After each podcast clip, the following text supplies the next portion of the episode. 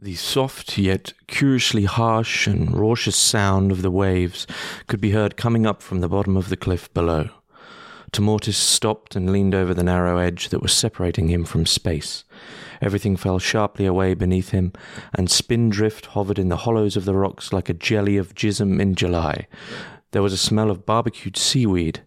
Suddenly feeling giddy, Timortis knelt down on the limp summer grass and reached out for the earth with his hands. His fingertips met some nanny goat droppings whose strangely irregular shapes led him to conclude that somewhere in the vicinity there must be one of those sodomite goats he had thought long extinct.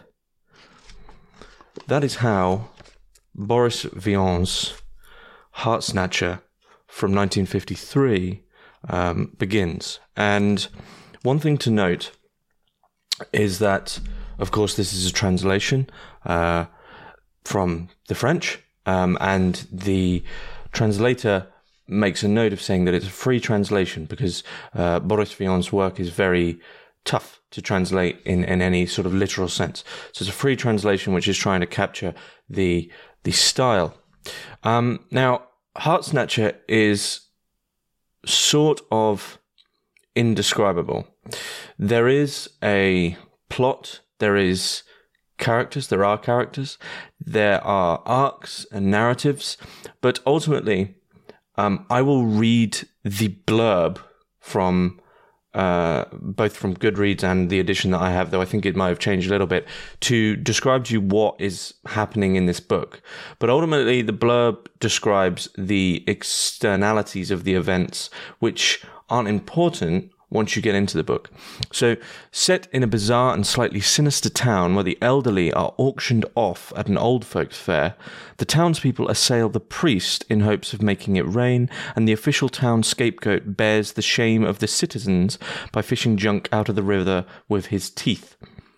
Heartsnatcher is Boris Vian's most playful and most serious work. The main character is Clementine, a mother who punishes her husband for causing her the excruciating pain of giving birth to three babies. As they age, she becomes increasingly obsessed with protecting them, going so far as to build an invisible wall around their property. Now, in a sense, um, this book is sort of impossible to spoil. Um, so there isn't really anything I'm going to add in or tell you about which you'd think would ruin the novel in some sense. Um, but that's the basic outline of the plot. But really, for me, the idea that the main character is Clementine is perhaps incorrect. Perhaps I'm not reading it uh, correctly. But for me, the the idea that Clementine is the main character is incorrect. For me, the main character is Timortis, and Timortis is a psychoanalyst who very early on admits to the first person, one of the first people he tries to psychoanalyze from this town, which is unnamed, and he sort of just arrives here quite peculiarly from that section I read, which is the first page of the book. Um, Timortis admits that he doesn't, um, he psychoanalyzes for for the fact that he's empty. He doesn't really understand the the reasons as to why other human beings. And he's not some sort of alien, he is a human, but the reason as to why other human beings have these feelings of shame, guilt, sorrow, whatever they might be. And so he's psychoanalyzing others, or he has, we are told, in a certain elusive sense, psychoanalyzed others in the past as to understand it himself and actually sort of take their identification into him.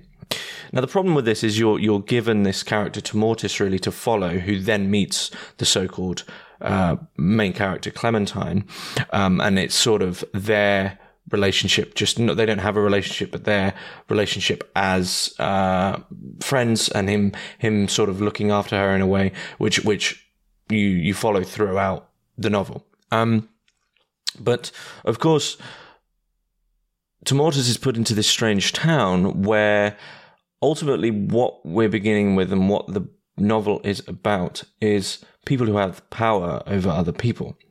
You have Clementine, of course, who hates her husband for the fact she's had to go through this excruciating pain of having children and also the uh, intricate details she describes of how it's ruined her body and eventually her husband sort of just goes off because she hates him so much and so there's the power dynamic going going on there. But ultimately, her three children, who she names uh, Noel, Joel, and Alpha Romeo, which isn't explained, by the way, she, as the blurb says, has this uh, extensive need to protect them, which results in uh, having power over them. Um, uh, to the point where she, she's drumming up all these ridiculous fantasies of, well, what if they're digging in the garden and they reach oil and the oil spills into the garden and, and flows up so much that everyone drowns, right? They, they, they, this absurd, uh, gesture of worry and concern regarding her children, sort of completely uh, turned up to the point of um, insanity. I mean, this is really what Vian is doing throughout the novel. He's taking uh, a peculiar human characteristic, which traditionally would be psychoanalyzed as, uh, I guess, some understood as some sort of neurosis, and he's he's turning it up and uh, intensifying it to such a degree that it's actually beyond absurdity, and there's something recognizable there, but we don't. We it's really difficult to recognize, and there's constant moments of this that end up either in hilarity, or tragedy and it begins with hilarity and it's one of the funniest books I've ever read. But it there was there was a time where I thought this is going on this book's actually going on a bit too long. It's only 250 pages, so why would I feel like that? It's going on a bit too long because after about the 150 page mark, the the humor which is obviously so absurd goes on too long to the point where you can begin to recognize too much about the humor and it doesn't fall flat but the tragedy of the humor comes through, and you're left with uh, a town which is basically lost in its own hubris and confusion. But Vian has written in a not necessarily well, he's written in quite literally a scapegoat whose name is Glory Hallelujah, and Glory Hallelujah is a man who lives on a boat who's paid in gold, the gold he can't use, and he is literally paid to jump into uh, I believe it's a lake or a river, and fish out with his teeth the dead bodies of people or metaphorical things which are killed uh, by the the um, by the shame of the people in the town. So they they have no reason to deal with their shame, with their guilt, etc. It's it's thrown quite literally to the scapegoat, but the scapegoat himself is is sort of lost as to why, and he you know he doesn't have any means to deal with any of this stuff himself. Um, in in a sense, now I tend to read things very pessimistically. This novel, I would say, is ultimately about redemption. The general ideas surrounding people who've commented on the novel is that it's about um, power and those who have power over you. And we'll get to that in a minute because this idea of the old folks' fair, where the old people are sold off to sort of just be abused, um, doesn't actually play a huge role in the story, but it, it it has a sort of it's a central core around which the the psychology of the town is revolving. Um, but of course, we have the old folks being abused. The the town priest has entered into his own pride, and he's just getting annoyed at the parishioners for not really listening to him. Um, of course, we have Clementine with her power over her children. We have Timortis, who's psychoanalyzing, uh, not for the sake of a patient, but for the sake of just trying to understand for his own reason. And the person who perhaps could who holds a strange position in all of this, of course, is the literal scapegoat, Glory Hallelujah. But he doesn't really have a huge role in the book. And the so of course what comes through is the idea of redemption and for me the potential to escape psychological loops that one is stuck in now the reason i say i read things pessimistically is because for me no one here escapes any of the loops. And if anything, everyone is intensified more, uh, to, to a greater degree into the certain psychoanalytical loops, which are very, um, brashly and broadly drawn in. And to a certain degree, where the humor takes over and everyone is sort of defeated by the absurdity of the town itself and the absurdity of the surroundings. Um, but there isn't really a defeatism. There's perhaps a deflation. There's perhaps just an acceptance that the surrealism becomes a realism. The intensified, um, uh, once again, I'm repeating a lot of words here, but the intensified absurdity of the humor of these very human situations, which have been dramatized to the point where we can sort of pull out what the actual psychoanalytical problem is. Um, they've been intensified to such a degree that they become surreal, but the fact that these loops aren't escaped, there is an admittance to the realism of all these situations. Um, now, that makes the book seem very, very serious. And I have bookmarked one other um, piece of dialogue. So this is uh, from when Timortis first goes into the town and sees the old folks' fair. Um, and he's witnessing them all stood there about to be auctioned off. And this is the dialogue which takes place. Come along, mandered Jerry in a voice like a cracked horse chestnut. This one's going cheap and there's plenty of work still left in him. Come on, Ezekiel. Wouldn't you like him for your kids? And he's got plenty to show them, said one of the other men. Yes, he has. I'd nearly forgotten, agreed the Nakatir municipally. Come over here, you old what's-it, and let's see it. He made him stand up. The old man, doubled in two, took a step forward. Show them, then. Let 'em see what you've got tucked away inside your breeches. Jerried Manda. With trembling, rumanickety fingers, the old man began to undo his flies. The edges were all greasy with wear. The people curled up with laughter. Well, just look at that, said Ezekiel. It's true that he has still got something left in him. Shaking with laughter, he reached out to the old man and flicked the moth eaten tassel. All right, I'll take him, he said to the Nakatir. I'll give you a fiver for him. Sold, cried Jerry Manda, in a voice full of merry danger. Timortis knew that such things took place in the country, but it was the first time he had ever seen an old folks' fair, and it more than surprised him. The old man did up his buttons and waited. And so this this this moment of ridicule, humiliation, shame, abuse is accepted. And Timortis um, arrives, he's sort of born as this outsider who, for him, he's still in the position where he's seeing the absurdity of the situation. He's, uh, we could say, he's still withholding a traditional uh, guilt, a traditional notion of shame, a traditional conscience. And so he enters into this arrangement and he notices that as we do as the readers that absolutely nothing is right in this. And how can no one see uh, the absolute shame of this situation? And um, he he does breach these concerns to the to uh, the auctioneer and gets immediately punched in the face and knocked out. Because it's for them it's such an absurd question that he would ask that there's no way they can deal with it other than just knocking him out because you don't ask those things. They are offloaded to the scapegoat. And there was a there was a there was a time when I thought, is Vian writing a novel where many of the characters are representative? Um, they are representing um, inner psychological states and the means to which we might uh, just offload things and uh, find ways to push them away. But I don't really think that's entirely correct. That the, the reason I want to bring this back to redemption is that, and possibly pessimism, but looking at very briefly looking at Vian's own personal beliefs. Not that I want to completely conflate them with the novel, but he was, uh, as I understand it, uh, you know, a sort of die-hard materialist, and for me, the notion of this book is about a failed redemption and not trying to um, shoehorn it in, but there's a very subtle undercurrent of religious redemption as the town does. This absurd town does continually uh, meet at the church with the priest who gives sermons.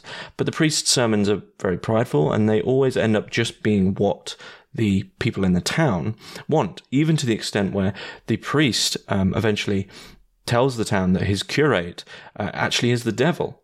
And he organizes a wrestling match, a, a, boxing match, sorry, to fight the devil on stage. And it'll only last three rounds. And the crowd are annoyed that it just didn't last long enough for their amusement. And so, any place where redemption is possible, there's already been figured into the narrative a reason as to why we don't need to deal with that. And eventually, I mean, this is a slight spoiler, eventually, what we really find is that Timortis, this psychoanalyst, of course, who in a sense was entirely open and wanted to understand things for his own personal reasons, but on his own identificational level, gets completely drawn in to this town, into the absurdity, and accepts it for what it is as they accept it. And you, as a reader, are, at least for me, left not necessarily dumbfounded, but left with often the acceptance that certain psychological loops um, have these very deeply uh, ingrained means and justifications which take on, you know, take on the figures such as Glory Hallelujah, this fisherman paid in gold who fishes shame out of the river with his teeth.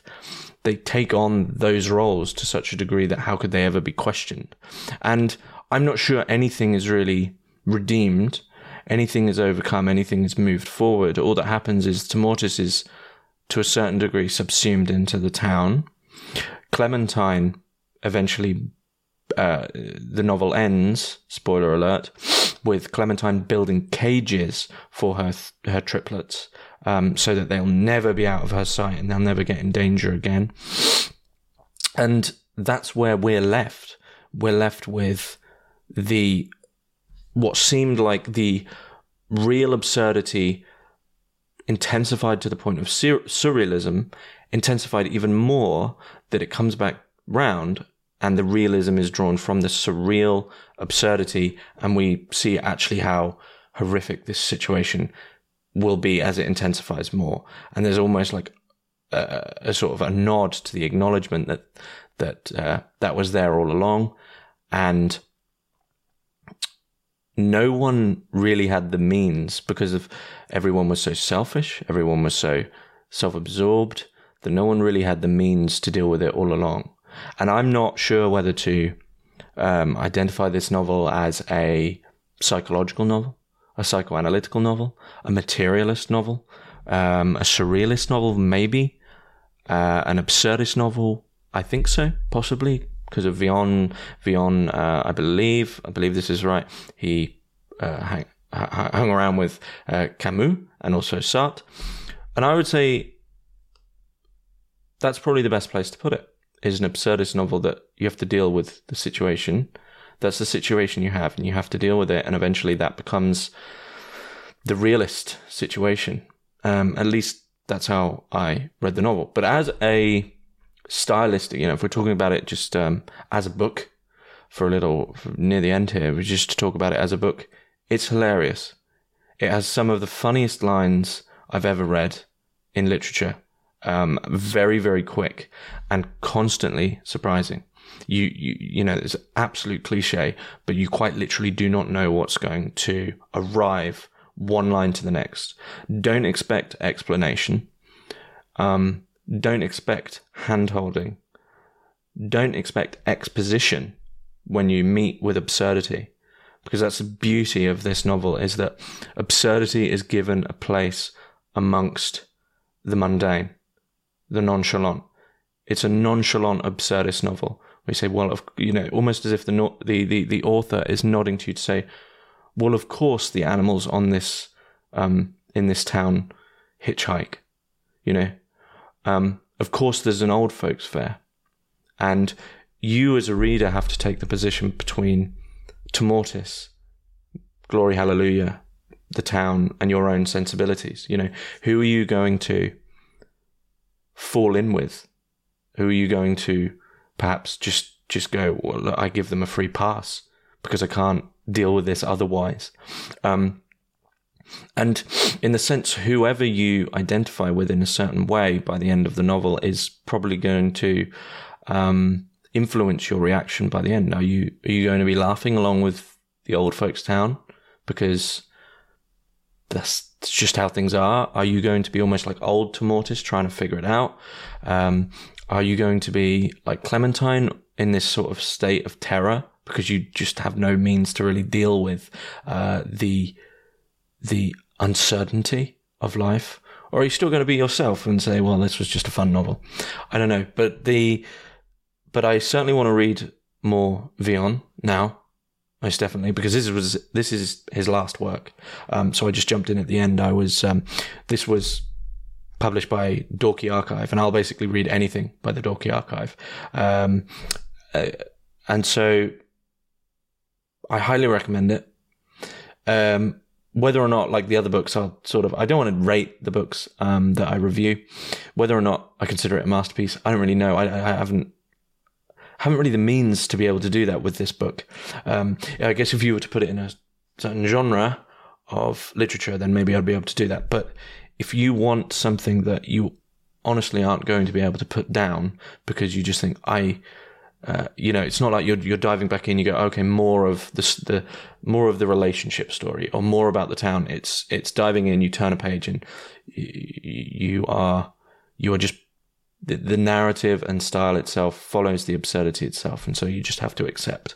Um, and that's the beauty of the novel. Um, it's extremely funny. The prose is extremely beautiful. The translation is fantastic, and I highly, highly, highly recommend it. Um, so thank you all for listening to this peculiar review of Boris Vian's Heart Snatcher. Um, and if there's any books you'd actually like me to review, then comment or let me know or message me. Um, but I hope you're all enjoying these reviews. Um, and yeah, thanks for listening.